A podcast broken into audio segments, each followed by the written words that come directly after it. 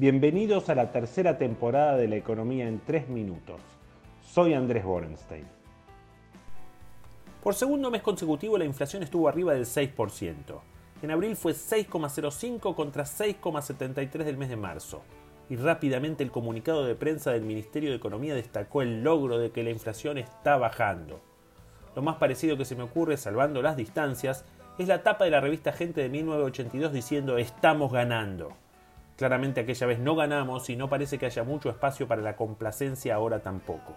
Las consultoras que auguraban una inflación de 60 y pico están moviendo sus pronósticos a 70 y pico. En lo que va del año la inflación fue del 23,1% y si se anualiza eso se obtiene una inflación del 86,5%. Es decir, que cuando los economistas decimos que la inflación puede ser 70 o 75%, ya estamos suponiendo que el ritmo de crecimiento de los precios será más lento en los siguientes 8 meses del año. Y la verdad es que se requiere cierta osadía para pensar en desaceleración, teniendo en cuenta que en mayo aumentaron nafta, expensas, medicina prepaga, celulares y energía para las empresas. En junio será el turno de la electricidad y gas en los hogares. Y como todos sabemos, las paritarias vienen al rojo vivo. El Banco Central subió la tasa, una política que va en la dirección correcta, aunque como dijimos varias veces, corre la inflación desde atrás.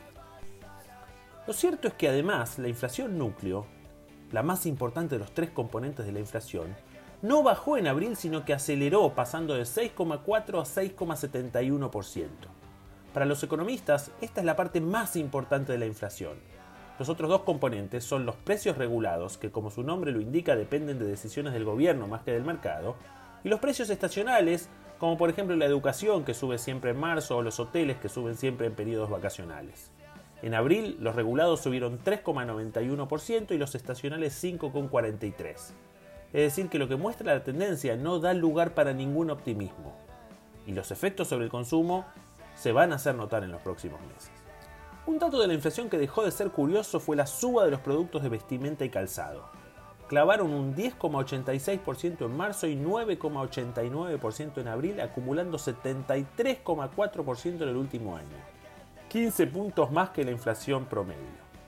El lobby del sector siempre le echa la culpa a tarjetas y shopping por lo caro que sale la ropa. Pero ese argumento, aunque fuera cierto, no serviría para explicar la inflación adicional. Todos tenemos claro que las restricciones a las importaciones que generan faltantes en muchos rubros y en especial en el sector vestimenta y calzado, tiene algo que ver con la inflación. No en vano el lobby del sector se llama proteger, haciendo el juego de palabras entre el tejido y el proteccionismo. Mientras tanto, el Chapo y otros funcionarios albertistas empiezan a cambiar el discurso más no sea para defenderse de Cristina.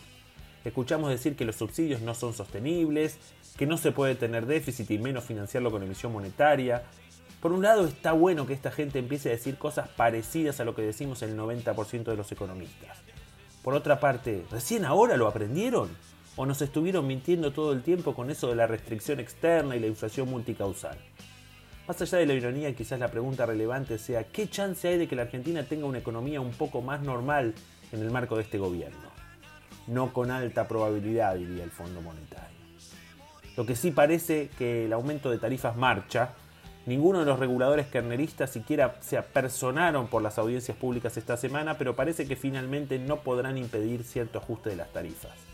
Además está decir que el ajuste no será suficiente porque la inflación será 30 puntos más alta de lo que el gobierno metió en el programa con el fondo, pero algo es algo.